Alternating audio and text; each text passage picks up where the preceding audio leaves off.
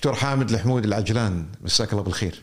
تسلم دكتور سليمان، وأنا سعيد في لقائك. الله أنا أسعد يا دكتور. يعني تسلم أنا أبو حمود في مجموعة من الأسماء اللامعة في الإعلام والثقافة اللي أنا صراحة كنت حريص منذ بداية البودكاست على أني أنا ألتقي فيهم، وحضرتك يعني من أوائل هذه الأسماء. ألف شكر ألف شكر، وأنا أقدرها هذا. الله يعطيك العافية، الله يسلمك إن شاء الله. إحنا كأننا التقينا بظروف أو تعرفنا على بعض، الظروف كانت وايد صدفة الحقيقة. أي. أنا أذكر أن نشرت مقال واقتبست في المقال مقولة لإيرفين يالوم، وهو سايكاتريست وأستاذ السايكاتري في جامعة ستانفورد. تمام. بس أنا اقتبست من رواية له. صح.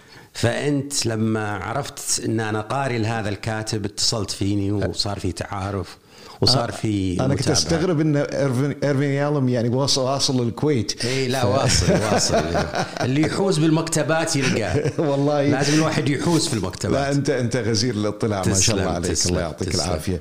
أنا الحقيقة يعني حضرتك اسمك يعني معروف، ويعني اللي يتابع الجرائد المرموقة، الصحف المرموقة، المؤسسات المرموقة، يعرف من هو حامد الحمود العجلان. بس أنا أحب يعني أيضا ضيوفنا اللي موجودين معانا في البودكاست اللي قاعد يشوفونا يتعرفون عليك أكثر دكتورنا. يعني كلمني شوي عن نفسك، عن اهتماماتك، يعني دراستك، يعني حطنا في الصورة. والله شوف، أنا دراستي يعني كنت أنا عندي نوايا إني أدرس طب، وبديت بريميد في الجامعة الأمريكية ببيروت لمدة 2.5 سنة. زين. وبعدين اكتشفت أنا ما عندي فرصة أنقبل في كلية الطب في الجامعة الأمريكية ببيروت. والله إحنا هذا من حظنا، ولا كان مخرب علينا. فحولت إلى جامعة ميشيغان وكملت في الهندسة. ها طلعت من الأيوبي. إيه طلعت من الأيوبي بسافمر، وكملت في جامعة ميشيغان هندسة. وفي فترة الفترات سويت جراديويت ورك في الكونستراكشن مانجمنت في جورج واشنطن يونيفرسيتي. ما شاء الله. وبعدين لما شيبت وصار عمري حوالي بال50 التحقت في جامعة إكستر وكملت دكتوراه في الاقتصاد. في الاقتصاد. لا هذه نبي نفهمها. أنت يعني كان عندك شوف، أنا لما كنت أندرجراديوت طالب هندسة، أنا كنت هندسة صناعية. نعم. والهندسة الصناعية لها علاقة في المانجمنت والسايكولوجي والاقتصاد. تمام. وأنا كنت محضر حالي.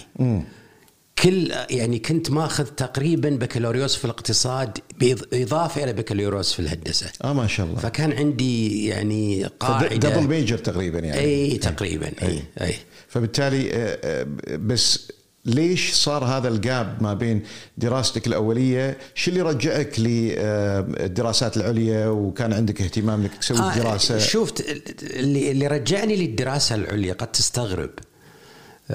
طبعا أنا بعد ما رجعت الكويت الواحد لازم يكون حاله، يشتغل ويلقى له وظيفة زينة ويطور حاله ويتزوج، يجي له عيال إلى آخره.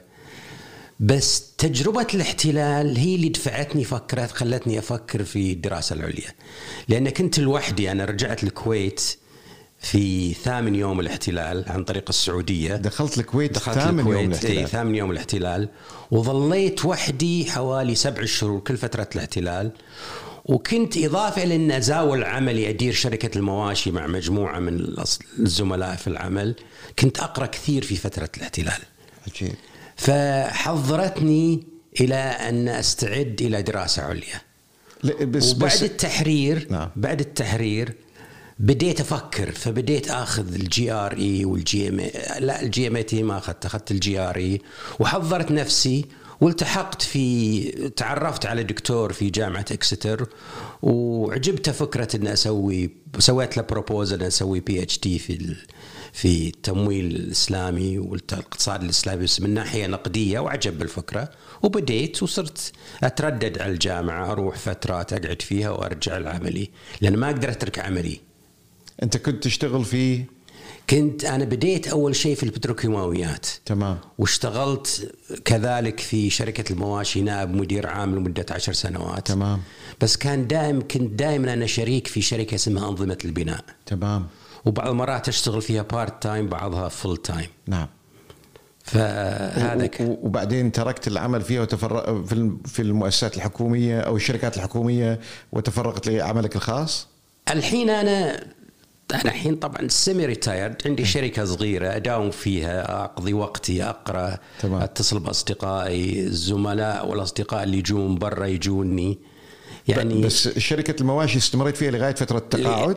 لا لغاية 97 اشتغلت فيها 10 سنوات. تمام. أي بعدين رجعت إلى أنظمة البناء. أوكي. وبس بداية حياتي كان في البتروكيماويات في الشعيبة. وكانت تجربة رائعة، لأن كمهندس تشتغل في شركة يعني فيها كومبلكس اندستري معقدة شوي، وتستفاد منها من ناحية مانجير، من ناحية إدارية، ومن ناحية فنية. تمام. والتعرف على التعقيد للإدارة والتعقيد في التكنولوجي. تمام. فكانت تجربة رائعة الحقيقة في البتروكيماويات.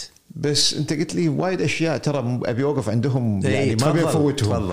قلت لي رجعت للكويت ثامن يوم للاحتلال. أي. السبب وراء العودة؟ الحقيقة أنا كنت بذاك الوقت مع زوجتي وعندي أطفالي 2، كنا في قبرص. أطفالي كانوا عمرهم، واحد صفية كان عمرها 4 شهور أو 3 شهور، وحمود كان عمره 1 سنة وشوية. لما صار الاحتلال أو صار الغزو، والحقيقة هو كان صدمة، لكن ربما أنا لم أصدم فيها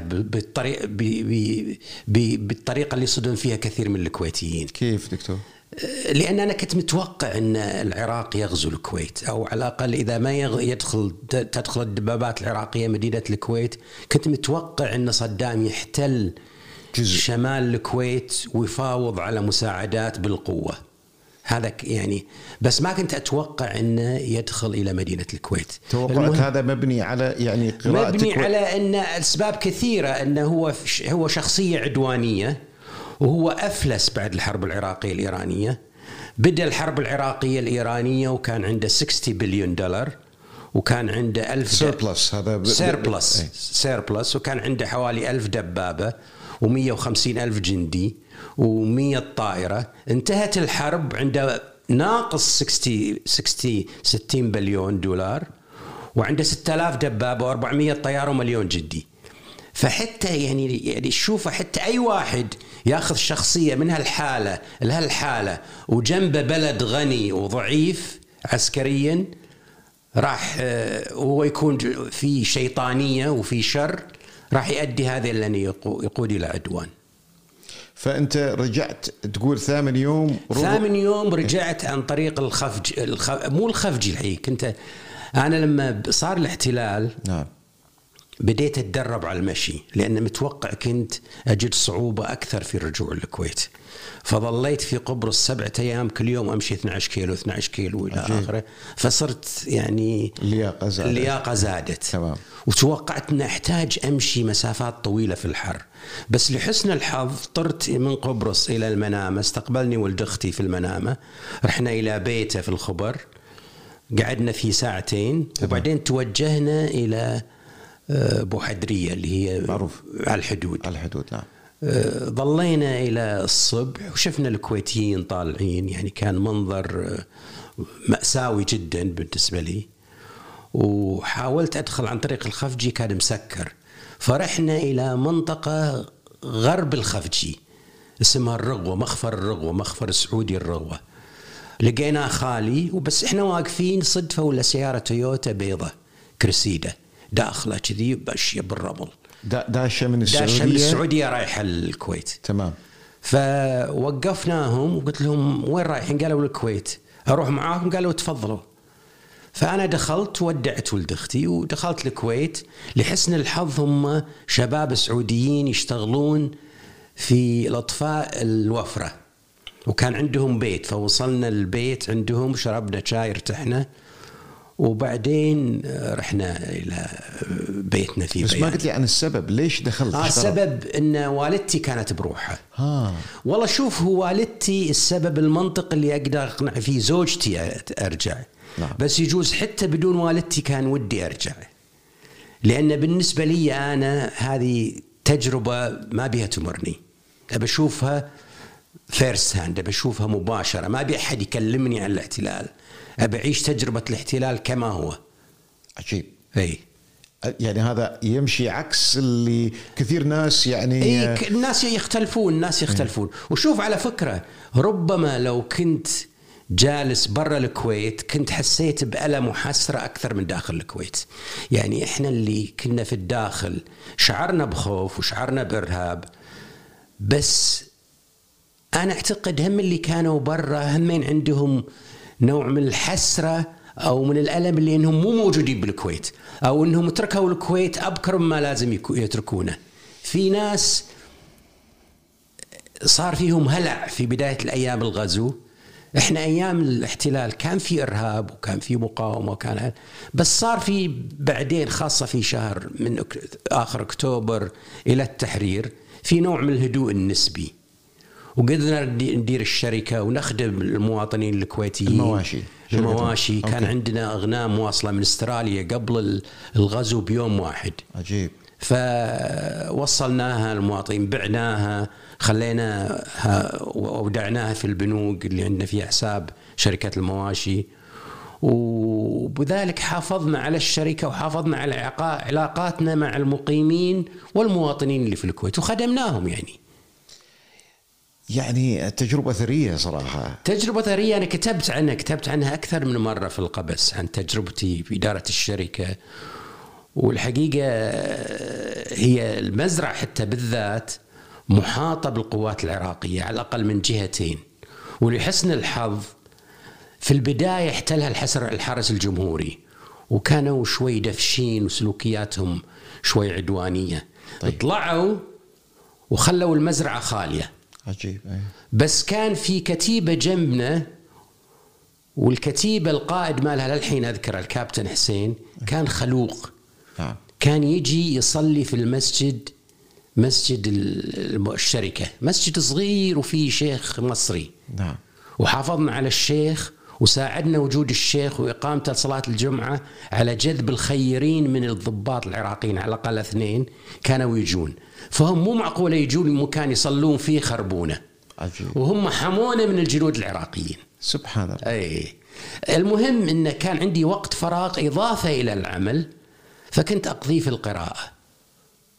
وقريت يعني أقدر أقول لك قريت للجابري، محمد عابد الجابري، قريت لا يقل عن 1500 صفحة أثناء الاحتلال. الله. وبصراحة وسع نقد العقل العربي كله، نقد العقل العربي، تكوين العقل العربي، نحن والتراث، العصبية الخلدونية. استفدت من قراءتي لو من منهجيته، يعني منهجيته أثرت فيني وكنت محضر لها أنا، لأنه هو دارس فلسفة وأنا عندي اطلاع على الفلسفة شوي. يعني الفلسفة معقدة بس عندي اطلاع نسبي. هذا الحب للقراءة اللي يعني واضح في كل كلمة قاعد تقولها. كثير من الناس يعني لما يفكرون مهندسين أو الناس اللي يتجهون للجوانب العلمية الصرفة في دراستهم، يقول لك ما عندهم ذاك الاهتمام في الجانب الأدبي والقراءة وكذا.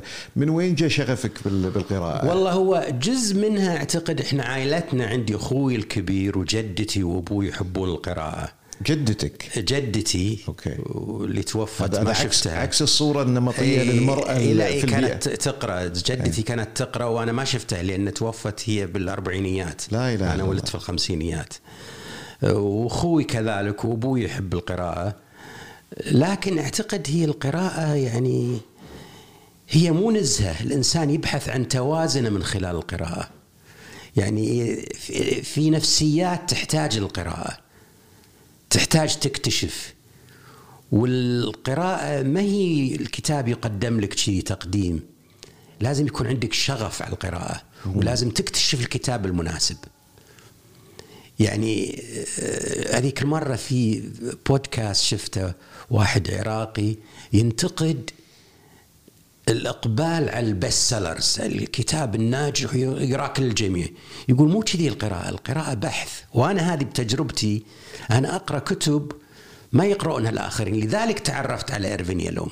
أي طبعا بالفعل. أي لما أمشي في المكتبات إن كان في بيروت أو في واشنطن أو في آن آربور أو في شيكاغو أو في أمستردام، أبحث عن الكتاب، أصرف وقت في تعبير بالإنجليزي براوزنج، براوزنج هو مو بس تطالع كذي، براوزنج هو تاخذ الكتاب وتفتحه وتشوف غلافه وتقرا جمله جملتين مقطع، بعدين تقرر تشتري او ما تشتري. يعني هذه وبعض المرات تشتري الكتاب من غلافه ومن اسم الكاتب وتوفق فيه. أي. هذا مرة توني بغيت أقول لك يعني بقولة الكتاب باين من عنوانه هذه مو لازم تكون صحيحة، يعني مو لازم تكون صحيحة. أي. بس بعض المرات أي. تكون صحيحة على فكرة. تمام تمام. والاهتمامات في موضوع القراءة من يوم ما يعني وقع بيدك أول كتاب أو ثاني كتاب، شلون تطورت عملية الاهتمامات؟ لأن أنا أشوف ما شاء الله أول ما قرينا كنا نقرأ كتب دار المعارف المصرية. تمام. السندريلا والبجعات المتوحشات، أذكر حتى لونهم أخضر، وش اسمها هذه، الأقزام السبعة، ليلى والأقزام السبعة، صح، أي شيء، وليلى والذئب. دار المعارف، أنت مو الجيل، جيلان الجيل اللي قبلك، يعني قراها كنا وإحنا صغار بالستينات. تمام. ونهاية الخمسينات. أي. هذه كانت مصدر للثقافة الطفل في العالم العربي. وشو انتقلت عندك؟ انتقلت بشكل طبيعي جدا الاهتمامات في القراءة. اي والله يعني شوف، يعني أنا من يعني حتى يوم كنت في، وعلى فكرة كذلك جو بيروت، جو الجامعة الأمريكية ببيروت، مو كل واحد راح هناك يحب القراءة. أنا أعرف كثير من الطلاب خريجين الأيوبي بالنسبة لهم برستيج الأيوبي وشهادة ووظيفة، بس أنا بالنسبة لي الأيوبي استفدت منها. عندهم برنامج دراسات ثقافية أو cultural studies، يبدأ الكتاب من ملحمة كلجامش وينتهي بالأدب والفلسفة المعاصرة. عجيب. بس طبعا يدرس بصورة مختصرة، لأن هذا الموضوع يبي له 100 سنة تدريسه. طبعا. فعلى الأقل هم يطلعونك على عناوين كتب وعلى أسماء، وتقرأ مقتطفات من هذه الكتب.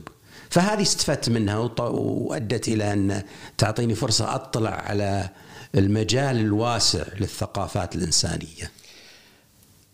تجربتك في الدراسة في بيروت في ذيك الفترة كانت، هل كان قبل الحرب اللبنانية ولا؟ إيه كانت قبل الحرب اللبنانية.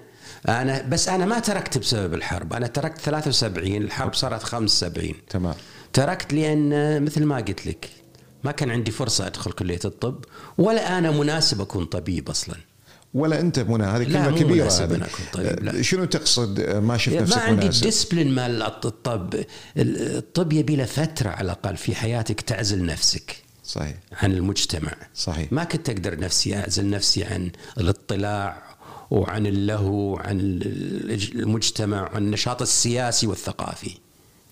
كان لك اهتمام بالنشاط السياسي؟ كان عندي نشاط سياسي من خلال الاتحاد الوطني لطلبة الكويت، ومن خلال الستودنت كونسل في الجامعة الأمريكية ببيروت، وبعدين في جامعة ميشيغان أنا كنت عضو نشط في منظمة الطلبة العرب، وكنت أكتب في مجلة المنظمة، وإلى الآن عندي تواصل مع أصدقائنا اللي كانوا معانا في ميشيغان، وشكلنا مجموعة. عجيب. ونلتقي تقريبا كل سنتين أو كل سنة. ما شاء الله. أي.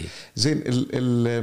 حدثنا أبو حمود عن دراسة في ذيك، احنا نسمع دائما عن بيروت وكيف كانت بيروت عاصمة الثقافة العربية يعني رايح لها في فترة يعني قبل الحرب، يعني المفروض انها كانت اوجها يعني بيروت. يمكن شنو ذكرياتك؟ شنو التجربة التعليمية اللي انت خضتها هناك؟ شو الملامح العامة؟ شلون كانت؟ والله شوف يعني اول شيء الاختلاط كان بالنسبة لي نوع صدمة رحبنا فيها، بس هي كانت شيء جديد علينا. المدرسة تصير مرة، وزميلتك جنبك بنية، وتحاول تصير تكون زمالة معاهم. هذه ما هي نقطة سهلة لواحد يطلع من مجتمع محافظ، بس هذه لازم تصير ولازم نتغلب عليها. تمام. لازم زميلتك تصير زميلتك، ولازم المدرسة تكون مدرستك والى اخره.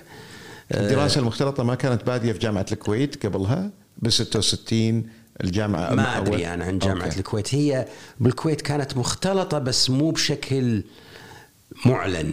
تمام. بشكل ضمني. تمام. ضمني.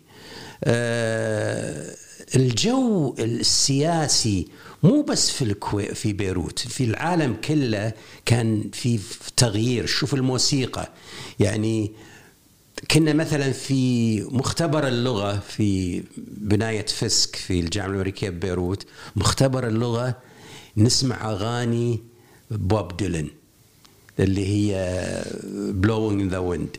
حتى لذلك لما بوب ديلن فاز بنوبل في الآداب الناس استغربت شلون مغني يفوز بنوبل الآداب. فأنا دافعت عنه في مقالين عجيب نشرتهم في النهار اللبنانية والقبس الكويتية. أوكي. الناس ما تفهم أن بوب ديلن هو شاعر قبل أنه يكون. هو على فكرة صوته مو حلو، صوته يعني حزين، بس مو أفضل الأصوات، لكن كلمات عميقة، كلمات تهز وتثير أسئلة ما تعطي أجوبة، تطرح جميل. أسئلة أكثر ما تعطي أجوبة، وهذه جمال بوب ديلن. تمام. ونقد أغانية، نقد للمجتمع، نقد النظام الرأسمالي، نقد لتكدس العنصرية والطائفية وكذا وكذا. شوف هذا أيضا طبعا وانت قاعد تتكلم هالكلام أنا كأني قاعد أعيش الأجواء هذه، لأن بيروت أيضا يعني كانت في خضم الصراعات اللي موجودة في المنطقة العربية في ذاك الوقت منذ البدايات يعني، فحتى الفن تأثر، حتى الأغاني، الأشعار، يعني أيضا كل شيء كان موجود في العالم العربي الكبير كان موجود هناك. وأنا وصلت لبيروت مع تغييرات مهمة سياسية. أول شيء وصلت بعد وصولي بأسبوعين توفى جمال عبد الناصر. عجيب. أوكي. وبعدها بشهر انتخبوا سليمان فرنجية الرئيس. نعم. وكان هذا أثار جدل كثير لأنه صحيح. ما كان متوقع، لأن الفترة الشهابية فرق صوت واحد، وكانت انتهت الفترة الشهابية وجت فترة جديدة. تمام. الشيء الآخر واللي الأهم وهو سبب عدم استقرار لبنان إلى الآن انتقال الفدائيين الفلسطينيين إلى بيروت بعد أيلول الأسود. هذا اللي سوى انقلاب في المعادلة السياسية في لبنان، وإلى الآن هي تعاني منه. فأنت رحت في تلك الفترة. بس في ذاك الوقت ما كنا ندرك أهمية الفترة. تمام. الحين لما ننظر لها بصورة استرجاعية ندرك شنو أهميتها. يعني ذيك الأيام اللي احنا الحين قاعد نشوفها في الدوكيومنتريز وهالكلام هذا، ويحطون لك إن كيف كانت الأحداث تتسارع في ذيك الفترة، يعني الأمواج تتلاطم في المنطقة في لبنان باتجاه الحرب اللي ابتدأت في 75. كان اليوم اعتيادي عندكم هناك؟ أي طبعا اعتيادي، يعني حتى يعني احنا خلال وجودنا صارت حرب محدودة بين الجيش اللبناني والفدائيين. في ابريل 73 في ابريل شهر 4 73 ووقفت باتفاق القاهرة، وهو هذا الاتفاق بالذات هو سبب الحرب الأهلية، لأن المسيحيين لم يرضوا عن هذا الاتفاق وقرروا أنهم يحسموا الحرب لصالحهم عسكريا بالاعتماد على أنفسهم وليس على الجيش اللبناني. فالكتائبيين والأحرار والوطنيين الأحرار وجماعات أخرى مسيحية بدأوا يتدربون، حتى في طلاب من الجامعة كانوا يروحون يتدربون في أوروبا وبلجيكا بالذات أذكرهم من الكتائبيين عشان يحضرون نفسهم للحرب. فمن 73 كانوا جاهزين إلى 75. 75 في 13 نيسان أو 13 أبريل كانت انطلاقة الحرب، لما حادثة الباص والكنيسة اللي قبلها. تمام. ذكرياتك عن أيامك هناك، الدراسة، أنت أعطيتنا ملامح رئيسية يعني، لكن شنو من الذكريات لا زال يعني عالق بالذهن؟ بعض المواقف، بعض الشخصيات اللي قابلتها ذيك الأيام أيام دراستك من 70 ل 73 أعتقد قلت لي؟ أي من 70 ل 73. والله في أساتذة، في أصدقاء، في أشياء كثيرة. في حدث معين لا زال راسخ بالذاكرة؟ والله في أحداث مو كلها لصالح الواحد يناقش. بما أنك ذكرت أيضا أنه الفترة هذه 70 وجمال عبد الناصر بعد يعني تذكر وفاة جمال عبد الناصر؟ اي طبعا اذكرها. شوف الحقيقة انا ما كنت ادري ان انا احب عبد الناصر، انا كنت دائما انتقده وهذا، بس يوم سمعت انه توفى رحت لغرفتي بالدور في سكن الجامعة وقعدت ابكي. عجيب، ما كنت متوقع ان انا ابكي على عبد الناصر. وحتى سمعنا الخبر، اذكر يوم سمعنا الخبر كنت رايح لساحة الشهداء انا وصديق لبناني وكلنا عند مطعم مروش في البلد. تمام، ما يعرفونه هذا هو في مروش، يحسبونه هو بس في راس بيروت، لا كان في مطعم مروش في البلد. تمام، اكلنا فيه واخذنا تاكسي سيارة الى راس الى شارع ابلس. فكان سائق التاكسي يبكي ويسمع قرآن، ما ندري احنا عن السالفة. بعدين بالطريق قالنا عبد الناصر توفى. كان خبر مفاجئ. كان طبعا مفاجئ، هو وفاته ترى صغير عبد الناصر، 52 سنة. 52 سنة شنو يعني 52 سنة؟ صغير. وأيضا سنة 73 سنة يعني فارقة أيضا في التاريخ العربي، الصراع العربي الإسرائيلي. شوف هذه أنا ذكرتني بسالفة، أنا تركت بيروت وقلبي في بيروت، يعني كنت حتى مقرر في احتمال أن أرجع بعد سنة إذا ما اندمجت مع الحياة في أمريكا. وكنت ولما وصلت أنا أول شيء وصلت إلى جورج واشنطن يونيفرسيتي، درست فيها صيفية، بعدين رحت إلى جامعة ميشيغان. تمام، لأن ما لحقت على الصيف في جامعة ميشيغان.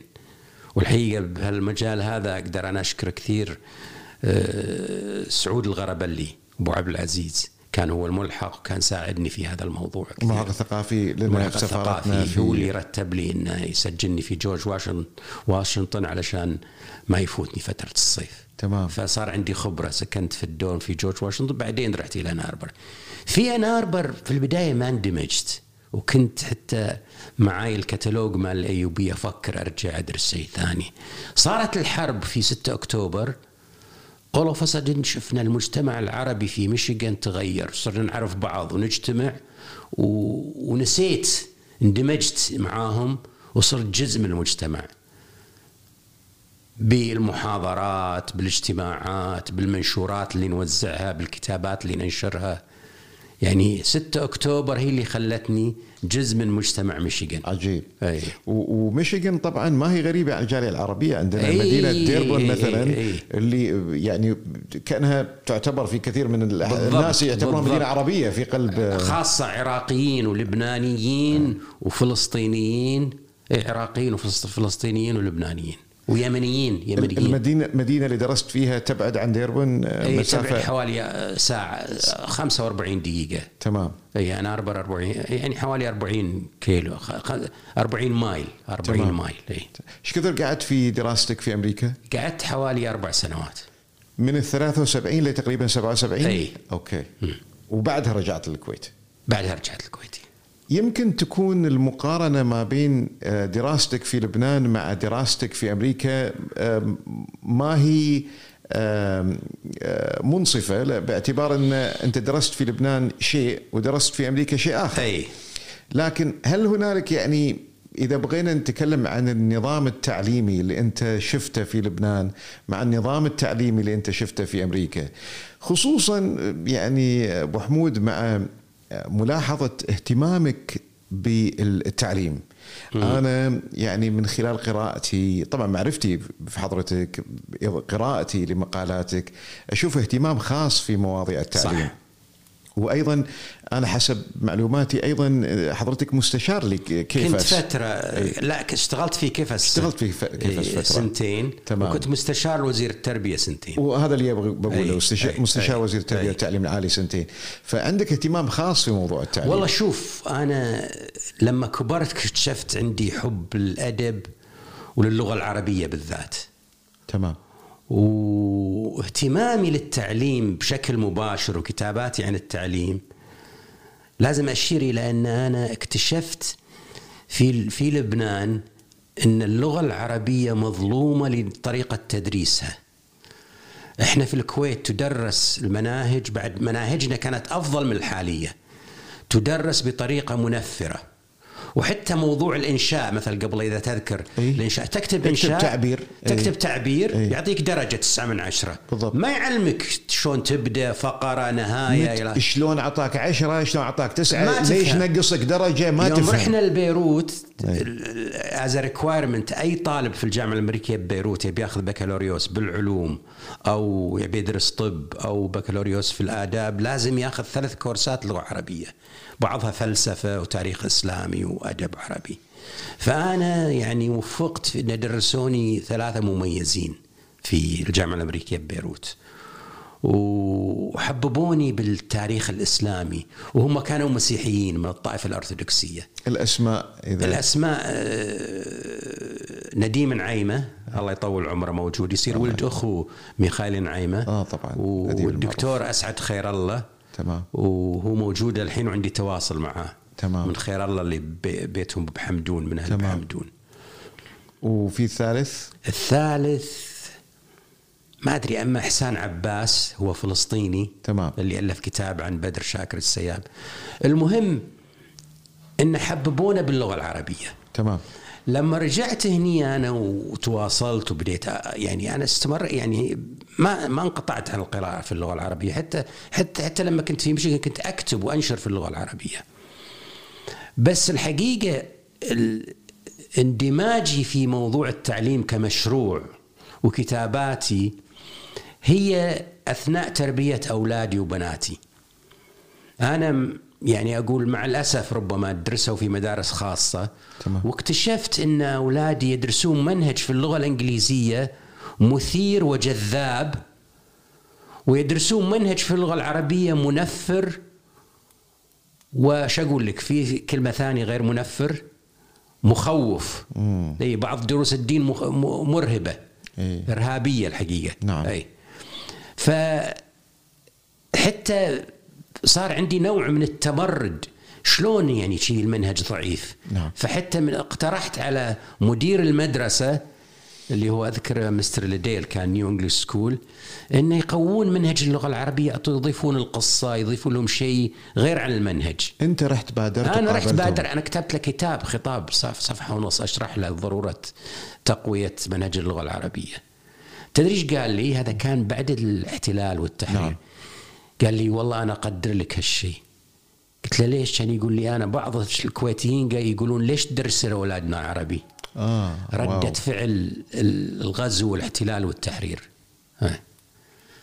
عجيب. فأنا تابعت الموضوع وسويت تواصل في فترة من حوالي 20 سنة مع الدكتور محمد الرميحي نعم. كان هو رئيس المجلس الوطني ومن خلاله سوينا لجنة تشجع الطلاب على القراءة واشتغلت فيها وصرت رئيسة وإلى آخره. وبعدين حطيته منهج لتدريس اللغة العربية. ما حطينا منهج لهذا مشروع أكبر مننا حطينا مبادرة لتشجيع الطلاب للقراءة في المكتبات بس أي موضوع منهج. فأحد الدوافع اللي وجهتك للاهتمام في التعليم تجربتك مع أبنائك. تجربتي مع أبنائي تمام اي تجربتي مع ابنائي بالضبط هي اللي حفزتني ان اهتم واتكلم. وبعدين شفت المنهج كله طلعت على المنهج وقارنا بمنهجنا. المنهج اللي درسته انا في الستينات في الكويت كان يعني نسبيا مقارنه بالمنهج الحالي غني ومثير سابقا اذ ان كان في الجغرافيا في التاريخ في الادب في الشعر حتى في الدين. الدين كان جميل. الدين كان يدرس بصورة رائعة مختلفة وايد مختلف عن الحين يعني صراحة أنا ماني عارف أسألك وين من كثر هذه يعني بيبان قاعد تفتح لي إياها صراحة. الحين الجيل أنا أتكلم عن يعني تجربتي كأب أيضا مع اختلاطي مع الكثير من الأصدقاء أبدا ما في اهتمام باللغة العربية لدرجة أن بعضهم يتباهى بأن عياله أساسا يتكلمون اللغة الإنجليزية كلغة أم حتى في مجتمعاتنا زين. ولا أخفيك سرا أنه هذا يمكن شيء يعيبني إذا أنا أذعته. أنا عندي أصغر أطفالي بنتي داليا عمرها الآن 9 سنوات لا تتحدث العربية، وهي مش مواليد أمريكا ولا مواليد الكويت، مواليد الكويت، مواليد الكويت، تدرس مدرسة خاصة، مدرسة خاصة تدرس منهج لغة عربية ممل. بالضبط بالضبط، هذا نفس الشيء، مع العلم ان هي دخلت نفس المدارس اللي دخلوها اخوانها احسن منها أفضل. نسبيا باللغه العربيه، لكن انا قاعد اشوف جيل ورا جيل قاعد يصير الموضوع. 9 سنين بس، 9 سنين بعدها صغيره، تقدر تشتغل عليها، تلحق على نفسها، تقدر تلحق على نفسها. كلمني عن الاهتمام في التربيه ابو حمود، كيف تطور الان؟ قلت لي واحده من الاشياء اللي دفعتك الاهتمام كان تجربتك مع ابنائك، وهذا نتج عنه مبادرات، بس كيف تطور مع الوقت؟ تطور، أنا أقول لك. كذلك لما أنا اشتغلت في كفس كنت مدير إدارة الثقافة العلمية، تمام، وكان من مبادراتنا اللي سويناها في كفس أن نسوي تواصل مع وزارة التربية لتطوير المناهج ولتدريب المعلمين في اللغة العربية تحديدا، ولا لا مو بشكل عام، تطوير المناهج وتدريب المعلمين من أجل تمهين وظيفة المعلم. يعني يصير المعلم مو بس ياخذ شهادة من الجامعة، لا، بعد ما يمارس التعليم يمتحن، يدرب ويمتحن، وإذا نجح في الامتحان يصير ياخذ رخصة معلم، رخصة ترخيص المعلم وتمهيد التعليم. هذا كلام نسمع عنه الآن، هذا الكلام من ذاك الوقت. الحين هم في أفكار حول هذا الموضوع، بس إحنا تواصلنا مع وزارة التربية، واكتشفت من ذاك الحين إن إحنا أمام بلوك كونكريت، ما في تفاعل يعني مع وزارة التربية، فشلنا في هذا الموضوع. لا، هذه كلمني عنها أبو حمود، شنو تقصد بالبلوك؟ ما في تفاعل، ما عندهم استعداد، ما كان عندهم استعداد. الشيء الأكثر من هذا لما أنا اشتغلت مع وزير التربية الدكتور بدر العيسى كمستشار، كنت لحسن الحظ كان لي دور في مشروع تطوير التعليم اللي وقعت وزارة المالية مع البنك الدولي. طيب. مالية هي اللي توقعها وبعدين طبقونا بالتربية. تمام. الحقيقة هذا البرنامج كان ممكن يؤدي إلى نقلة نوعية، لكن بيروقراطية التربية اقتلته. ما كان هو كامل، كان عنده همين مثالب ممكن يطور، بس مع الأسف تغير الوزير، وقف البرنامج تطوير التعليم. واكتشفت أن وزارة التربية غير قادرة على تطوير التعليم. والحقيقة هذا الحين احنا نعمل مع مجموعة، أكثر من مجموعة، وإحنا في صدد تقديم اقتراح لمجلس الأمة ليحول إلى تشريع لإصلاح التعليم. وأهم شيء علشان تتم عملية إصلاح التعليم هو أن مسؤولية التطوير التعليم ترفع من الوزير إلى مجلس أعلى للتعليم، ومجلس أعلى للتعليم يكون طبعا يرأس رئيس مجلس الوزراء أو حتى سمو ولي العهد.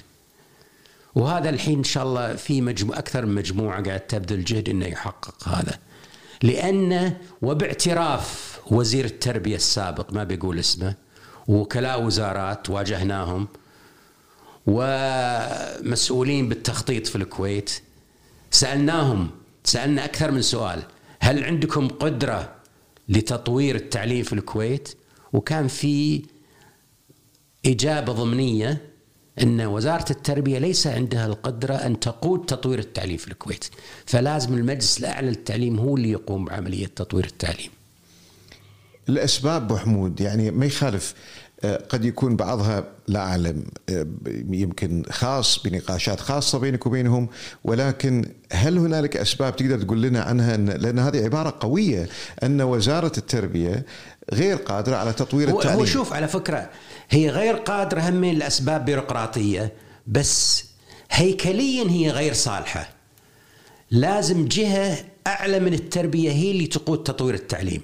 وزارة التربية هي اللي تنفذ عملية تطوير التعليم.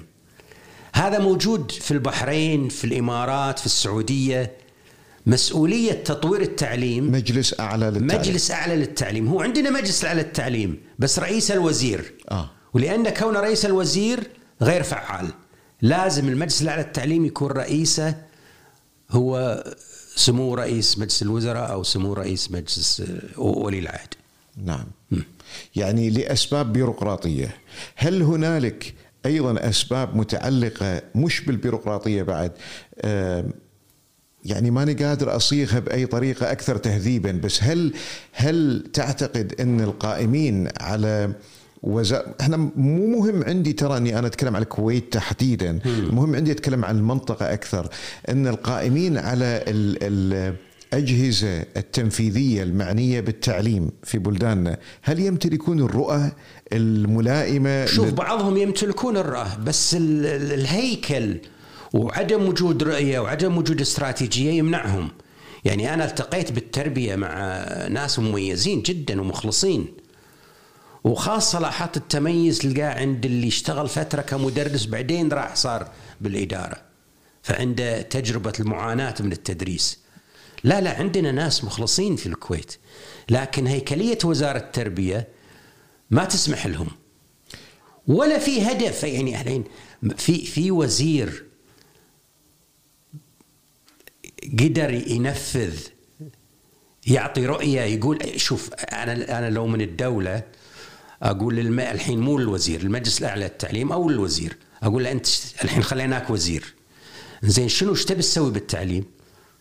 ما يخالف نعطيك 10 سنوات، هذا مستوى طلابنا الحين كذي في الاختبارات الدولية.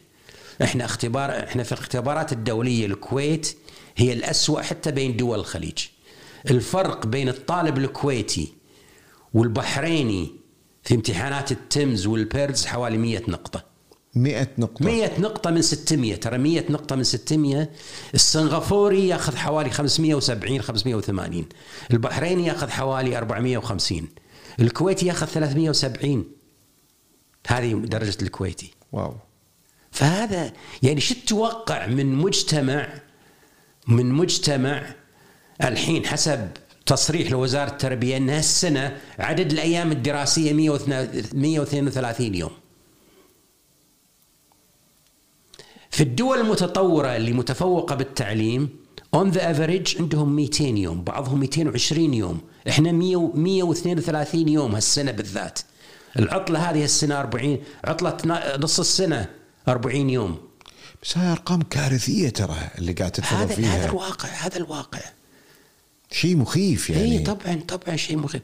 يعني شوف، في خبيرة من البنك الدولي قالت لي مرة، كانت بالكويت مقيمة، تقول مستوى التعليم في الكويت مثل سب سهاران أفريقيا، ما عدا أن المباني أفضل في الكويت. هو المباني أفضل والطلاب أمتن. واو. الطلاب يعني بالكويت ما شاء الله والفد، وسب سهاران أفريقيا أضعاف. المباني أفضل والطلاب أمتن. بس هذا الفرق الوحيد.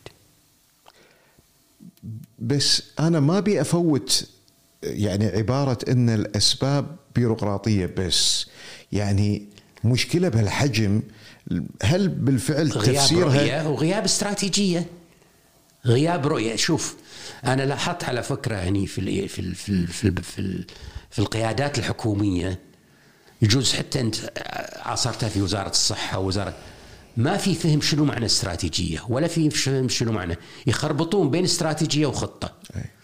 هي دائما بالمانجمنت الرؤية تسبق الاستراتيجية والاستراتيجية تسبق الخطة، وبعدين داخل الخطط في أهداف مرحلية طبعا. في الكويت ما في رؤية ولا في استراتيجية. في ناس مخلصين بس واحد من اليمين، واحد من اليسار، واحد من الشمال الغرب، واحد من جنوب الشمال الغرب، شيء ما في فوكس لتطوير التعليم في الكويت، ما في تركيز لخطة لتطوير، خطة إصلاحية لتطوير التعليم في الكويت ما موجودة. بس هذا طبعا مو بالضرورة يستمر. أنا متفائل أن الحين في تحرك مجتمعي لتغييره بالرغم من الغش، بالرغم من التدهور في التعليم. يعني أعطيك مثلا، السنة الماضية نتائج الثانوية العامة 49% من الطلاب معدلهم 90% وأعلى. يعني شو تتوقع من هالمجتمع؟ في عندي صديق يدرس هندسة بجامعة الكويت، يقول الله هذول الحين راح تصارع عليهم كولومبيا وهارفارد وأكسفورد. 49% يجيبون أعلى من 90% وأعلى. ونسمع سوالف من بعض الآباء، نسمع سوالف من بعض الآباء أنهم يتداولون منين تلقى أفضل سماع حق ولدهم عشان يغش. شيء مؤلم، شيء مؤلم.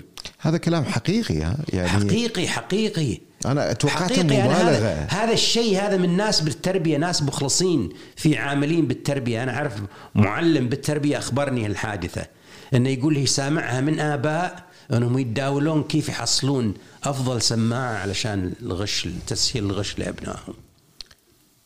بس يعني هذه في مشكلة، المشكلة الحين صارت أعمق. يعني احنا قاعد نتعامل مع نتائج الوضع اللي هو عندك انت مؤسسة تنفيذية وزارة التربية غير قادرة على تطوير التعليم. اصبح انت حتى ثقافة الأسر والآباء بالضبط. هذا شيء خطر جدا. ما هذا هذا اللي يخوف. يعني المجتمع قيمة تدهورت طبعا لما الأب يدافع عن غش ابنه ويساعد ابنه على الغش. شنو معناها؟ شنو هو قيم العمل عنده؟ ما عنده قيم عمل. في الكويت يعني مع الأسف لازم يسوون تقييم غير الشهادة.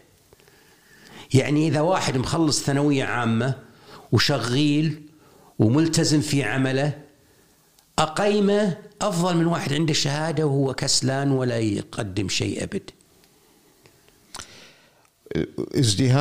ازدهار في واقعنا الكويتي، ازدهار القطاع الخاص التعليمي، المدارس الخاصة،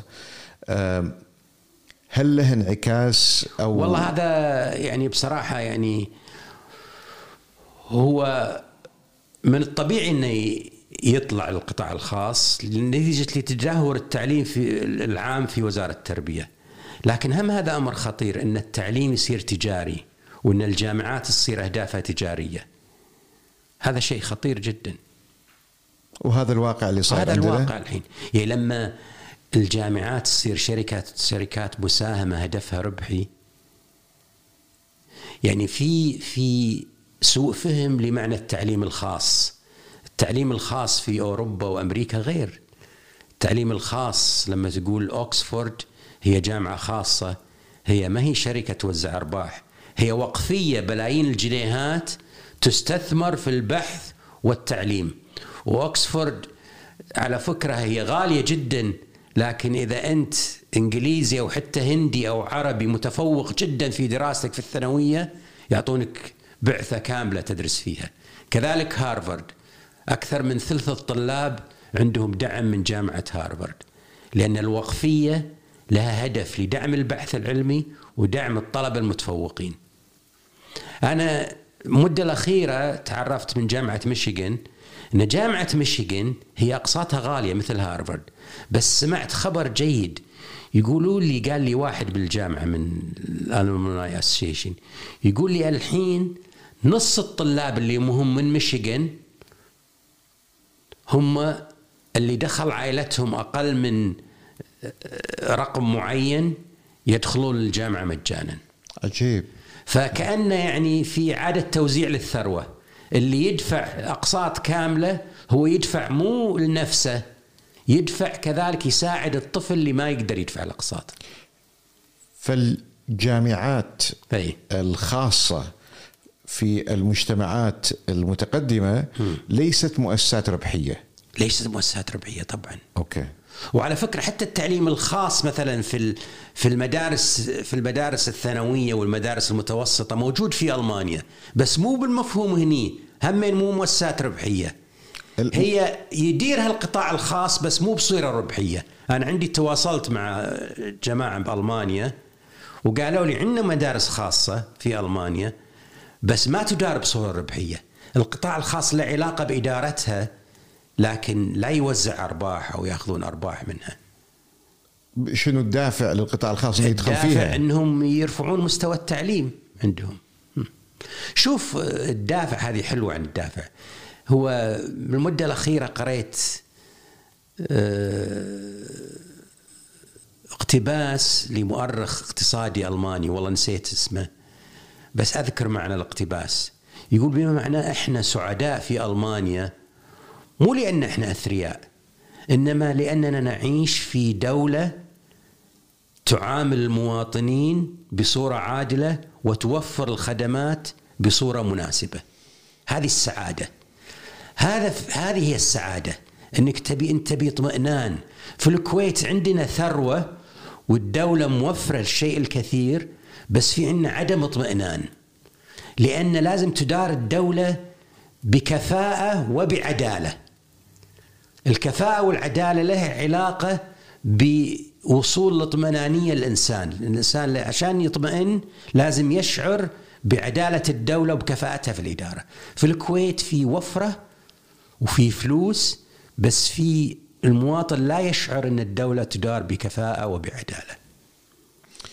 يعني بالمناسبة عشان أنا أفهم الصورة بعد أكبر، حضرتك قلت أشرت إلى وجود مجلس أعلى للتعليم حاليا ولكن برئاسة وزير التربية والتعليم.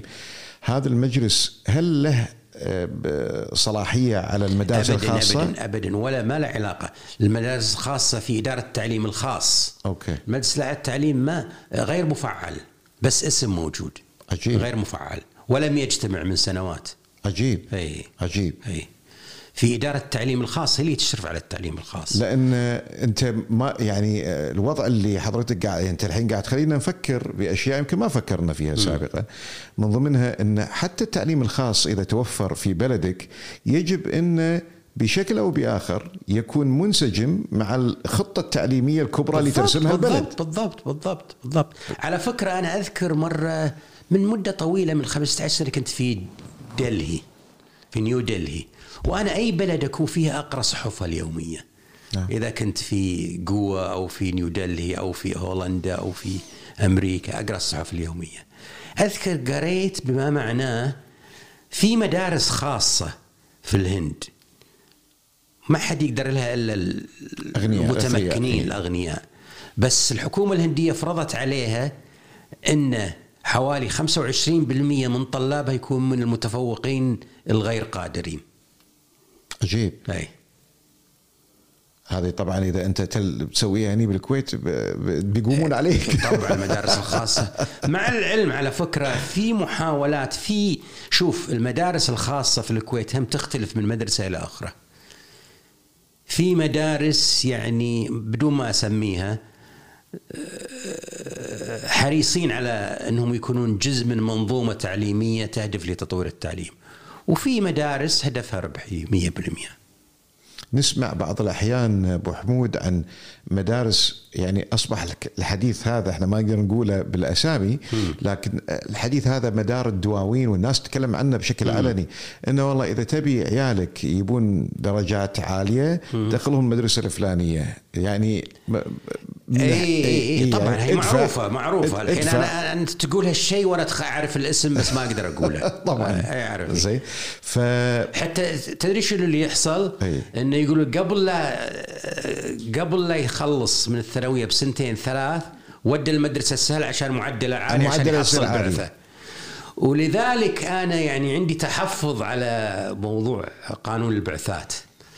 أنا أعتقد لازم أي طالب يبي يدخل جامعة الكويت أو يبي يروح لبرا الكويت يدرس برا اختبار قدرات، يأخذ اختبار القدرات مع جامعة الكويت. اختبار القدرات جيد. نعم. هذا إنجاز جيد من جامعة الكويت، واللي يديرونه الحقيقة مخلصين ومتفوقين.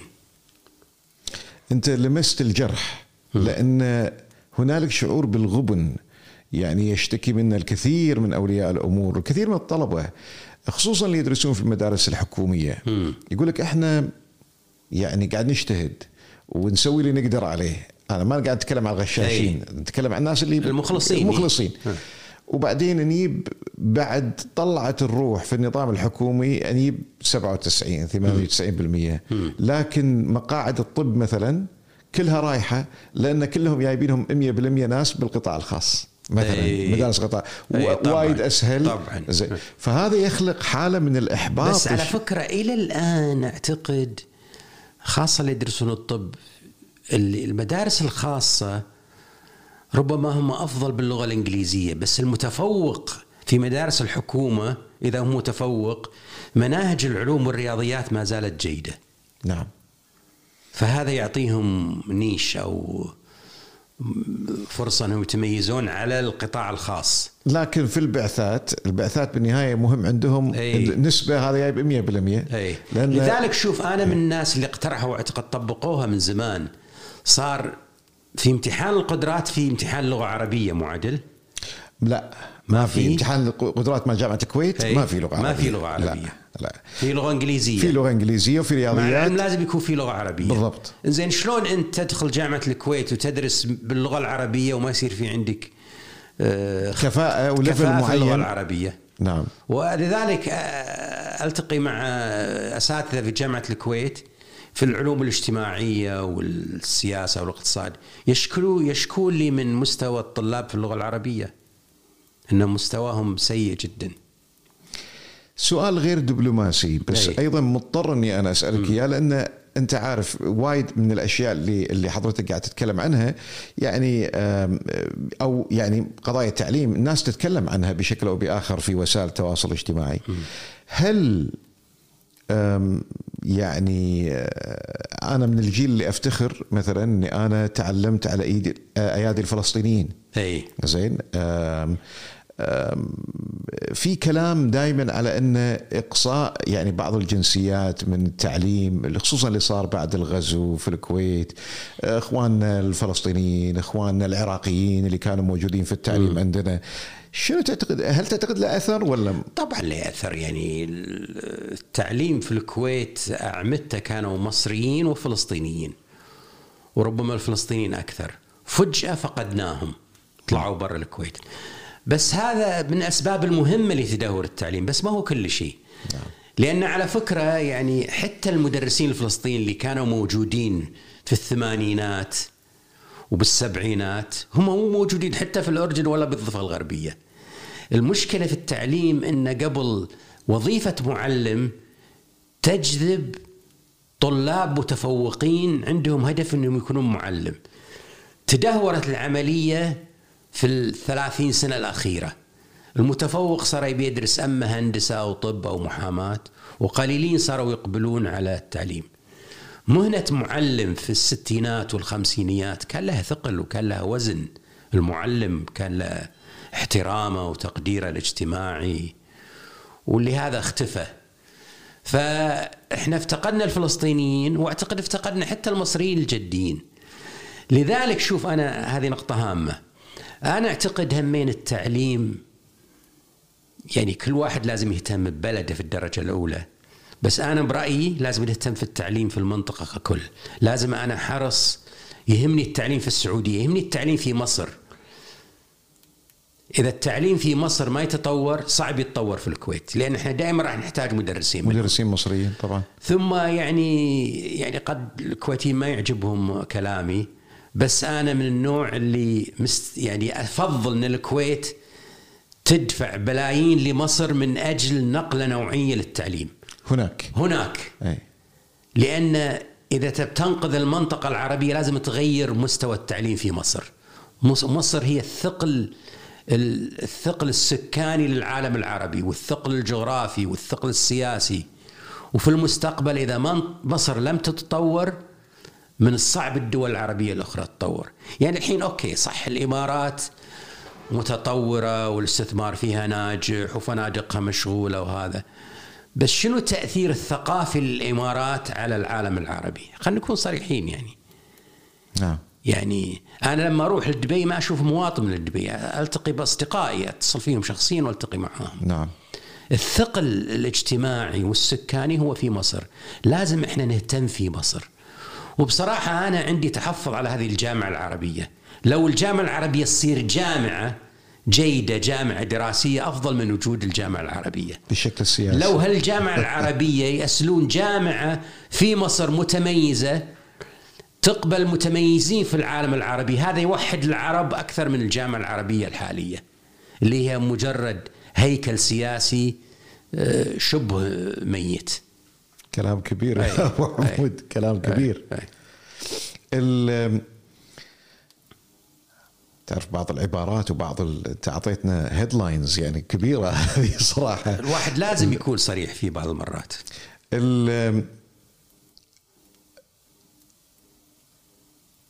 أشرت إلى بشكل أو بآخر إلى عناصر الارتقاء بالتعليم، وأن تكلمنا عن الطالب، تكلمنا عن المناهج.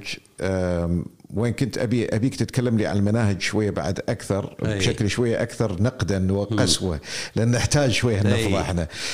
بس أيضا في آخر يعني حوارك تكلمت عن مكانة المعلم وكيف اختلفت وكانت في السابق وصارت الآن. هل صحيح أن بعض الدول المتقدمة مهنة المعلم ما يقبلون فيها أي أحد يدرس التعليم؟ إيه طبعا طبعا، في فنلندا وسنغافورة لازم، عندي أنا الشروط علشان تصير معلم. أول شيء في سنغافورة لازم تكون متفوقين بالثانوية علشان تقبل بكلية التربية. عجيب. وفنلندا تحتاج ماجستير، وأعتقد في اليابان تحتاج ماجستير. وفي فنلندا وسنغافورة راتب المعلم مجزي. ترى على في الكويت راتب المعلم مجزي، والراتب ما هو كل شيء. نعم. لكن اختيارك للمعلم، أي من اللي يدرس يصير معلم؟ يعني أنا اللي أعرف أن في كثير من المعلمات يدرسون هم مو بس يعني، يا ريت أنهم هم أدائهم في الثانوية سيء وراحوا للتعليم، أن هدفهم مو التعليم، هدفهم يصيرون معلمات روضة علشان يداومون 3 ساعات باليوم، ويقول لك بالشتاء الطلاب يتمرضون شهر ونص، فما يداومون بالسنة إلا 3 شهور ونص. ما في الكويت يعني ما أدري، المواطنة مع الأسف ضعيفة، المواطنة طلبات، نظام ريعي يعني، نظام ريعي. بس حتى لو نظام ريعي على الأقل أشجع المنتج، أشجع اللي يقدم نفسه، اللي يبذل جهد. بس في الكويت كثير من المنتجين يعني يحاربون أساسا، يحاربون أساسا. إذا نبي نسمع لوصفتك زين من خلال اختلاطك أو شيء، اهتمامك، أبحاثك، اختلاطك بالمهتمين في التعليم وتطويره، عشان لا يصير كلامنا فقط نقد. يمكن الكويتيين دائما معروفين يقول لك الكويتيين وايد عندهم انتقادات، لكن شنو الوصفة المطلوبة للنهوض بالتعليم في الكويت؟ اي شوف يعني الوصفة هي مو للتعليم في الكويت، في كل العالم في متغيرات أو variables. أهم variable هو المعلم، مستوى المعلم، هذا أهم.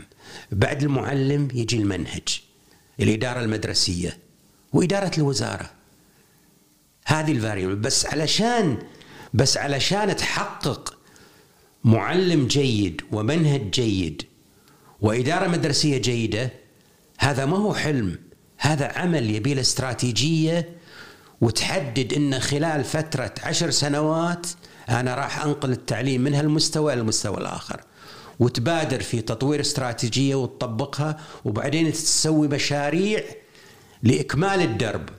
المشاريع هي تطوير المعلم أو تمهين مهنة التعليم، تدربهم وتأخذون تدربهم في مكان ويأخذون اختبار في مكان آخر.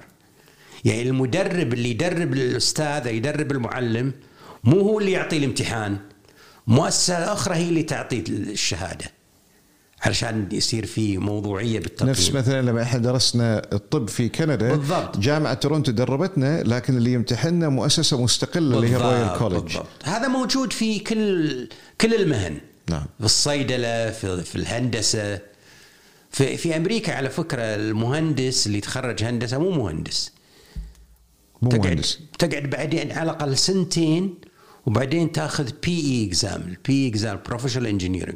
وفي الكويت ما ياخذونه، ما حد ياخذه، لانه مو محتاجينه، ولا يقيمونك على البي اي اكزام. فهناك في امريكا ما تمارس العمل بعد التخرج على طول كمهندس، لا تمارس. بس اذا تبي تتطور كمهندس وتاخذ مسؤوليات اكثر، البي اي اكزام يرفعك. نبي احنا نفس الشيء من التعليم، كيفك أنت إذا ما تبي تاخذ المهنة ممكن تستمر بس براتب أقل وفرصتك للترقية تكون أقل. عجيب. يعني هي العملية بالتشجيع، لما يصير في مكافأة أو ترقية، لما يقول لك والله مدير مدرسة أو وكيل مساعد في الوزارة، أو مو وكيل مساعد، وكيل في في في مدرسة، لازم يكون عنده رخصة المعلم، أو المدرس الأول للرياضيات أو مدرس لغة عربية لازم يكون عنده مهنة التعليم كمهنة، ماخذ متدرب وماخذ الامتحان، راح يصير في إقبال عليها. مثل ما صار في إقبال على الشهادات، وإن كان بعضها من مؤسسات علمية هشة. شنو هدف الشهادات؟ هو العلم؟ لا، هو المكافأة. وهي فكرة جيدة الشهادة، لكن مع الأسف أن كثير من الطلاب يروحون إلى مؤسسات علمية متواضعة ويأخذ بس الشهادة، يحطها يعلقها أو يأخذ درجة رابعة عليها. أزمتنا في الكويت أزمة كبيرة في موضوع التعليم، موضوع الشهادات المزورة اللي الآن أشرت لها حضرتك، الناس اللي يسعون إلى أن يحصل يعني حرف الدال قبل اسمهم، لازم يجيب له شهادة من أي جامعة، لو مضروبة ومشكوك في قضايا في المحاكم قاعد تصير على تزوير شهادات وهالكلام هذا.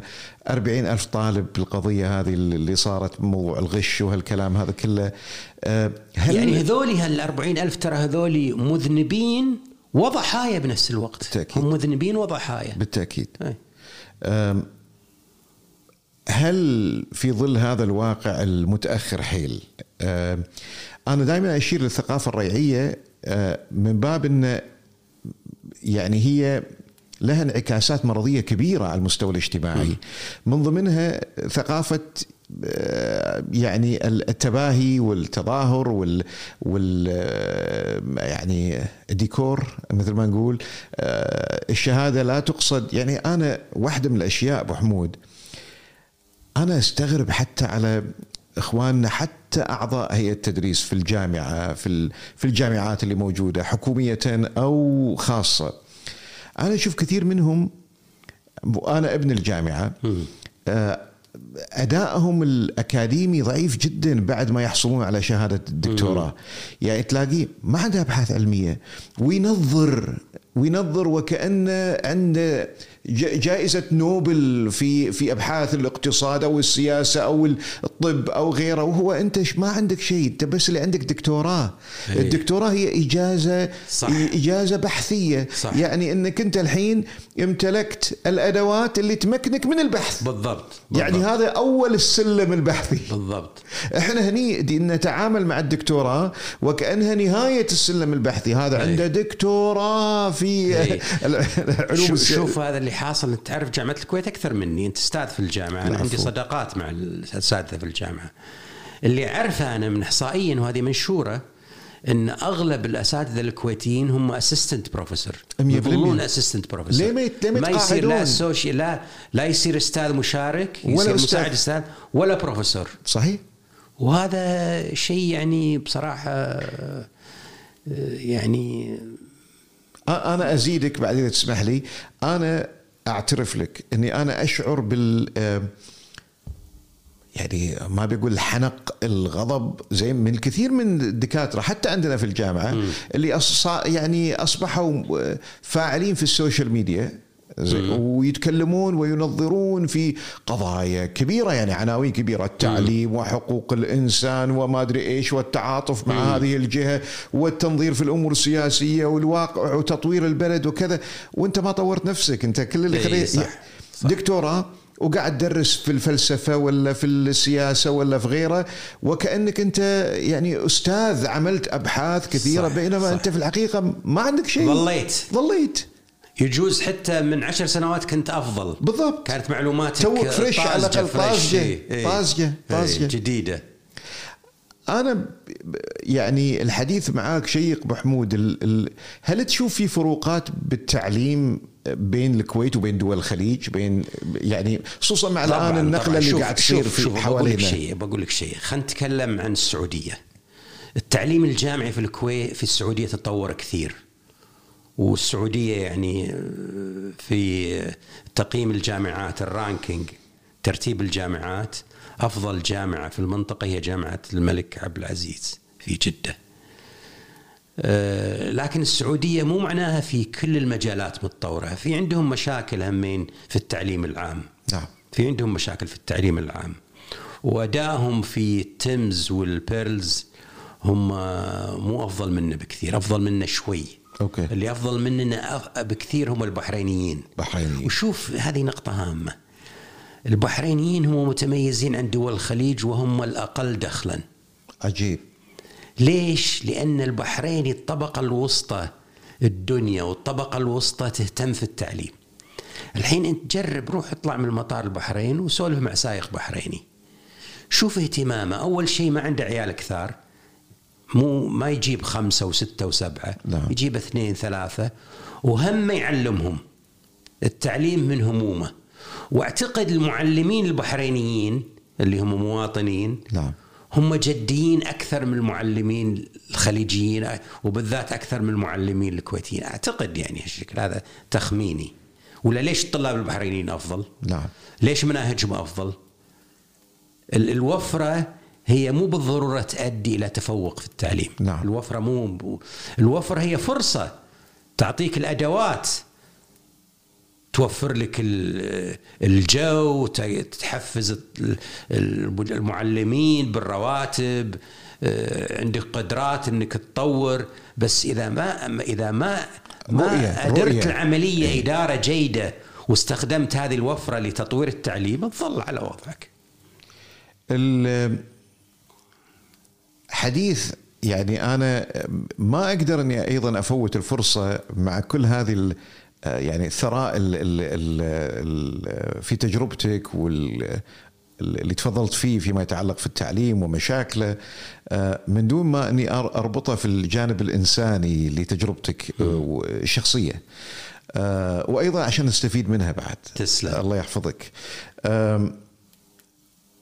في ثنايا الحديث تكلمنا عن الغزو وش اللي صار وتجربتك مع أبنائك أول ما دخلوا المدارس بعد الغزو، وكيف صار انحدار الاهتمام في اللغة العربية، خصوصا كأحد الآثار الجانبية للغزو. أنا أذكر حتى أول سنة بعد الغزو، سنة الدمج كانوا يسمونها في الثانوية العامة، إن ولازلت أذكر ذاك اليوم تماما. أنا قبل الغزو كنا تحية صباحية، عاش الأمير 3 مرات، تحية الكويت 3 مرات، تحية الأمة العربية.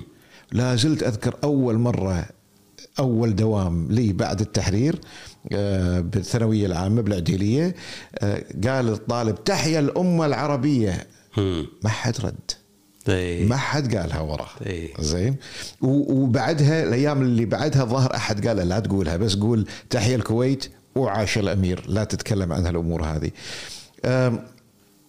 انعكاس خصوصا مع يعني تواصلك مع الأيوبي، واكيد عندك معارف فلسطينيين ولبنانيين وايد اشياء احنا في الكويت صار عندنا إعادة نظر فيها، أو يعني زعزعة في ثقتنا فيها، من ضمنها مثلا علاقاتنا مع الدول العربية، علاقاتنا العراق. والآن طبعا يعني فترة طويلة قاعد صدام موجود حتى بعد الغزو، لا وكنا متوجسين من أنه يرجع لنا مرة ثانية، بس طاح صدام. الآن 20 سنة من سقوط صدام. علاقاتنا مع العراق، علاقاتنا بالموضوع الفلسطيني، القضية الفلسطينية، شنو انعكاسات ذلك على أنت؟ شنو تجربتك؟ وين رايحين فيها الأمور؟ شوف أنا أول شيء يعني من علاقتي مع الفلسطينيين، أنا من القلة اللي استمرت علاقتي مع الفلسطينيين صداقة. حتى أصدقائي بالثانوية الفحيحيل وثانوية عبد الله السالم، وبعضهم كنت أعرفهم من الأيوبي، استمرت علاقتي معهم. وأنا على تواصل معهم، إذا كنت في عمان أشوفهم، وإذا كنت في لبنان أشوفهم، وإذا كنت في ميشيغان أشوفهم، ولما يجون يزورون الكويت أنا ألتقي معهم. بس أنا طبعا من القلة اللي استمروا علاقاتهم مع الفلسطينيين. وحتى لو عندي أصدقاء عراقيين ما راح أفقدهم، عندي أصدقاء عراقيين برا وعندي علاقات معاهم وأشوفهم بيروت. ومن أهم أصدقائي هو الدكتور عبد الحسين شعبان، راح يجي يلقي محاضرة إن شاء الله في الكويت بعد شهر من الحين. أنا أقول لك أنا راح أكون مدعو. اي طبعا اكيد. عندك كتاب جديد اسمه دين العقل وفقه الواقع، وكتاب مهم جدا وراح يتكلم عنه في الجمعية الثقافية النسائية إن شاء الله في 19 مارس. تمام. حتى أنا علاقتنا مع العراق أعتقد إحنا في مشكلة أعتقد بيننا وبين العراق ما انحلت إلى الآن، هو ما صار في تفاعل اجتماعي واقتصادي بعد الغزو. يعني شوف أنا أكلمك، يعني بعد الحرب العالمية الثانية خطة مارشال، لا أنسى موضوع خطة مارشال، حتى بدون خطة مارشال صار في تعاون بين شركات ألمانية وشركات إنجليزية وشركات فرنسية، سووا مشاريع يسارفون مع بعض إلى آخره. إحنا بيننا وبين العراق صار انقطاع من عام 90 إلى عام 2003. تمام. وحتى بعدين 2003 العراق غير مستقر وكان مناسب الكويتيين يروحوا له. بس شوف أنا لاحظت أنه بعد دورة الخليج اللي صارت في البصرة صار في نوع من التواصل. نعم. أنا أعتقد ضروري، إحنا علاقتنا مع مصر مهمة جدا، بس أنا أعتقد علاقتنا مع العراق مهمة أكثر في المدى الطويل. راح نظل إحنا هم بحكم الجوار طبعا، بحكم الجوار وعلاقاتنا التاريخية والثقافية معاهم، ولازم نبني جسور ثقافية واقتصادية أقوى معاهم. لازم يصير في تعاون بينهم. وأنا مرة اقترحت في مقال، والله لو تصدق من اللي يدعمني ما بيقول من اسمه بس راح تستغرب، حتى من العائلة الحاكمة في الكويت، لما اقترحت أن نجيب حتى بعض الطلاب العراقيين ندرسهم جامعاتنا.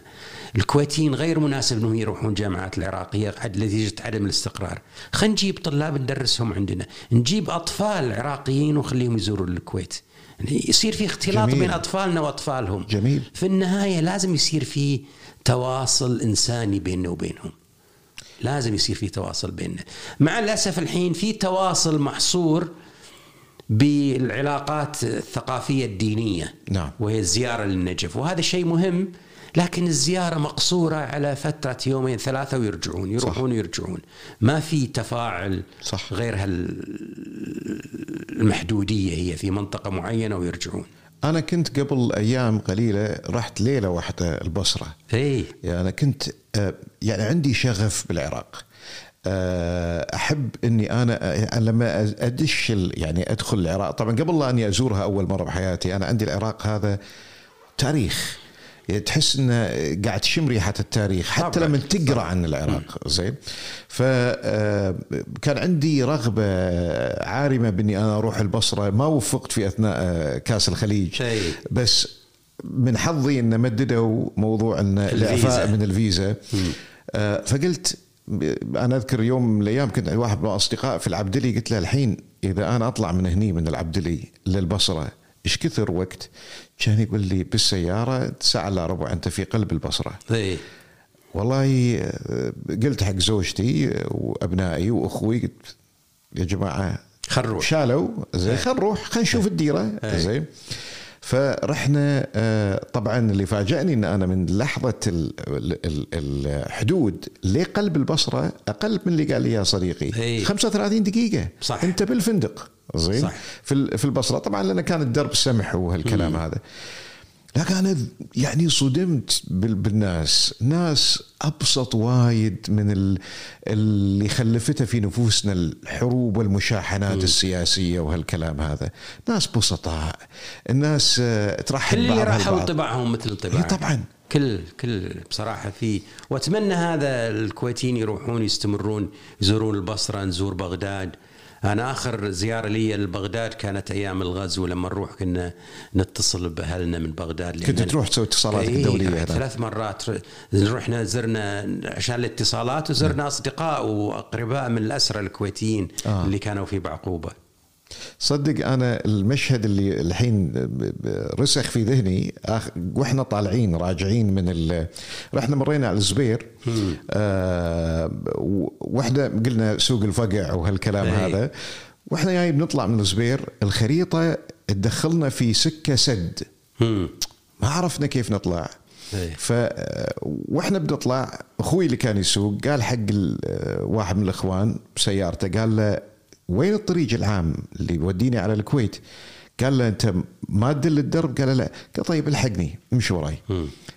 نمشي وراه، أخوي مشغل جوجل مابس الخريطة، وجوجل مابس يقول لنا يمين، وهذا الرجل ياخذنا يسار. شو السالفة؟ وكل ما لفينا هذا يقول الخريطة تقول كذي، وهذا يودينا هالصوب. سكيك الزبير ما تتبع جوجل مابس. لا مو بس شوف لأنه بحكم أنت تسمع العراق عدم يعني مو موجود الأمان وهالكلام هذا، فأنت قلت شو السالفة وين ودينا الأخ؟ وإلا لما وصل إلى مكان معين كان يقول صفة سيارته، كان يقول يلا الحين تفضلوا تغدوا عندي. لا والله العظيم تفضلوا قبل لا تطلعون على الشارع، ولا متعني موصلنا إلى بيته إلا تتفضلون عندي. زين طبعا بالغصب يلا اعتذرنا منه، كنا متأخرين على غدا الوالدة صح، فبالغصب يلا سمح لنا إن نمشي. قال طيب إذا كان علشان والدتكم أنا ما راح أقدر أقول شيء، صح امشوا سيدة هني دقيقتين وبعدين أخذ يمين للعبدلي. والله طيب. فشوف جمال الناس صح البسيطة صح اللي هناك. اي طبعا اي والله ما سولفت لي يعني، وهذه ما بفوتها عن موضوع القضية الفلسطينية لأن أشوفك مهتم في الموضوع. أنا كتبت مقالين عن القضية الفلسطينية كتبت كثير، بس كتبت بالذات عن الفلسطينيون المنسيون اللي هم فلسطيني 48 العرب اللي داخل فلسطين داخل إسرائيل، اللي هم ما حد يعرف عنهم. أكثر واحد مشهور نعرفه عنهم هو عزمي بشارة، صحيح، اللي هو المثقف اللي موجود في قطر، اللي هو رئيس مركز علمي بحثي صحيح في قطر. ونعرف محمود درويش. محمود درويش ترى من عرب إسرائيل، كان من قرية في شمال لبنان، وهاجروا وراحوا بال48 ورجعوا بال49، لأن في بفترة 48-49 كان ممكن في رجع حوالي 30,000 فلسطيني إلى الداخل، خط الأخضر إلى الداخل. هم هجروا ورجعوا، زين هذا منهم. ونعرف مثلا إيميل حبيبي اللي هو عنده كتاب المتشائل، صحيح. ونعرف شو اسمه الشاعر الآخر الصديق محمود درويش، شو اسمه، سميح قاسم، سميح القاسم، سميح القاسم. واعتقد هم كلهم كانوا زملاء في الحزب الشيوعي الفلسطيني. بس أنا عندي رؤية يعني قد لا يوافقني أغلب العرب عنها. أنا أعتقد في النهاية لازم يصير في سلم بيننا وبين الإسرائيليين، مو بالضرورة بالطريقة عن طريق السلام الإبراهيمي ولا عن طريق دولة فلسطينية. أنا أؤمن بالدولة الواحدة، دولة واحدة ثنائية القومية. وهذه على فكرة ما يعرفون عنها كثير من العرب، إن حتى الفكرة الصهيونية تطورت إلى هي صارت إكسكلوسيف دولة يهودية. في بداية كان في حوار بينهم الصهاينة، وطن قومي لليهود، وطن يجمع الاثنين بالضبط. بس هم بيهربون من اضطهادهم في أوروبا. نعم. وجدوا أن فلسطين نتيجة العلاقة التاريخية بينهم بين هالمكان ممكن يجذبون اليهود لها. لكن أنا أعتقد يعني إسرائيل راح تظل وراح تبقى، مو بعكس ما يقول بعض الفلسطينيين ويدعون بعض المرات بشعارات لا ما لها أي معنى بتحريرها من النهر إلى البحر. اليهود راح يظلون والفلسطين راح يظلون، أو شعارات الأنظمة الدينية اللي قاعد تستثمر في جنوب لبنان. بالضبط. لازم في النهاية يصير في تفاهم تدريجي وتكون دولة تجمع العرب واليهود. وأنا رؤيتي لإسرائيل إن هي إنكيوبيتر لعلوم وتكنولوجيا مستقبلية. وعلى فكرة يعني في شيء إحنا ما نعرفه، وهو أن اليهود عندهم جذور ثقافية وعلمية في في في في فلسطين قبل ما إحنا نعرف، أو نعرف القلة يعرفون عنها. أعطيك مثلاً، بعض المرات أنا أسأل فلسطينيين يدرسوا في جامعة، أقول له الجامعة العبرية متى تأسست؟ يقول لي 1950. هي الجامعة العبرية 1925 1924. إسرائيل إنستيتيوت أوف تكنولوجي، تكيون يسمونها، حيفا إنستيتيوت أوف تكنولوجي، أسست 1919. ها ولم تفتح، ما أجلوا افتتاحها بسبب الحرب العالمية الأولى وكذا وكذا، وافتتحت 1922 أو 23، واللي شارك في افتتاحها أينشتاين. وكان الخلاف على أي لغة تدرس فيها العلوم، هي اللغة العربية، اللغة العبرية أو اللغة الألمانية وليس الإنجليزية. عجيب. واختاروا العبرية. والحين الجامعة هذه تكيون 20% من طلابها عرب يدرسون العلوم باللغة العبرية في حيفا. في حيفا. و46% هذا شيء يهمك أنت، 46% من الطاقم الطبي في المستشفيات الإسرائيلية هم عرب. عجيب. بين صيادلة وممرضات ولابوراتوري تكنيشنز وأطباء طبعا. عجيب. فهذا يعني هم إحنا ناسين أن هذولي همين عانوا من الاضطهاد وفرقوا ضدهم. نعم. وإلى الآن مفرق ضدهم، بس بالرغم من هذا هم ناضلوا بطريقتهم الخاصة وحصلوا على حقوقهم. نعم. وهم الحين ممثلين في الكنيسة إلى آخره. فهذولي لازم يكون بيننا تواصل بيننا وبينهم، وأنا أعتقد يعني لازم يصير في تواصل يعني حتى نشوفهم. والحين في فرصة نشوفهم في دبي والإمارات، أنا أشوفهم بعض مرات بأوروبا، وأنا أكثر من مرة ألتقي معاهم والتقيت معاهم في باريس وفي وارسو، ولاحظت أنه حتى إلى الآن هم فعلا يدرسون أولادهم طب في أوروبا. عجيب. لأن الطب هو وسيلتهم للترقي في المجتمع الإسرائيلي. عجيب. عجيب. فالتطرف ما رح يؤدي لا نهاية، وموضوع إسرائيل راح نهزم إسرائيل، ما راح نقدر نهزم إسرائيل. إحنا لازم نهزمها ثقافيا، مو بالضرورة. شوفوا الانتصار مو بالضرورة انتصار عسكري. إحنا إذا صرنا مستواها، إذا العرب صاروا مستوى الإسرائيليين علميا وثقافيا، ربما هم يدخلون الإسلام. والله يعني يصير فيهم عندهم ثقة بديننا أكثر، وانتمائهم القومي تحول من انتماء يهودي ديني لانتماء عربي، إذا وصلنا مستواهم الثقافي. عجيب. والعلمي. عجيب. عجيب. محمود، الحديث معك يعني لا يمل. تسلم. والله العظيم. تسلم. يعني الوقت مضى وكأنه دقائق. يشهد الله. تسلم. تسلم. وأنا يعني أنتهز الفرصة هذه أني أسألك أنت أنك تختم لي هذا اللقاء. شنو الرسالة، شنو الشيء اللي أنت تحب أن الناس اللي قاعد تشوف اللقاء هذا، زبدة اللقاء تأخذه منك؟ والله يعني أنا تدري شنو، أنا أهم شيء يهمني إلى الآن هو التعليم. أتمنى أن التعليم يصير هم مجتمعي وليس هم حامد أو الدكتور سليمان، أن المجتمع كله يهتم بالتعليم، وأن يصل إلى درجة أن الأمهات والآباء يتظاهرون عند وزارة التربية وعند المؤسسات التعليمية والحكومية، يحتجون على المستوى السيء اللي وصل للتعليم في الكويت. لازم يتحول التعليم إلى هم مجتمعي وليس إلى هم يهتم فيه شخص أو آخر. قواك الله دكتور حامد الحمود العجلان، الأستاذ القدير والشخص اللي أنا شخصيا تعلمت منه الكثير. تسلم حبيبي. أنا شاكر تواجدك معنا اليوم. شكرا دكتور سليمان. شكرا حبيبي. شكرا. تسلم.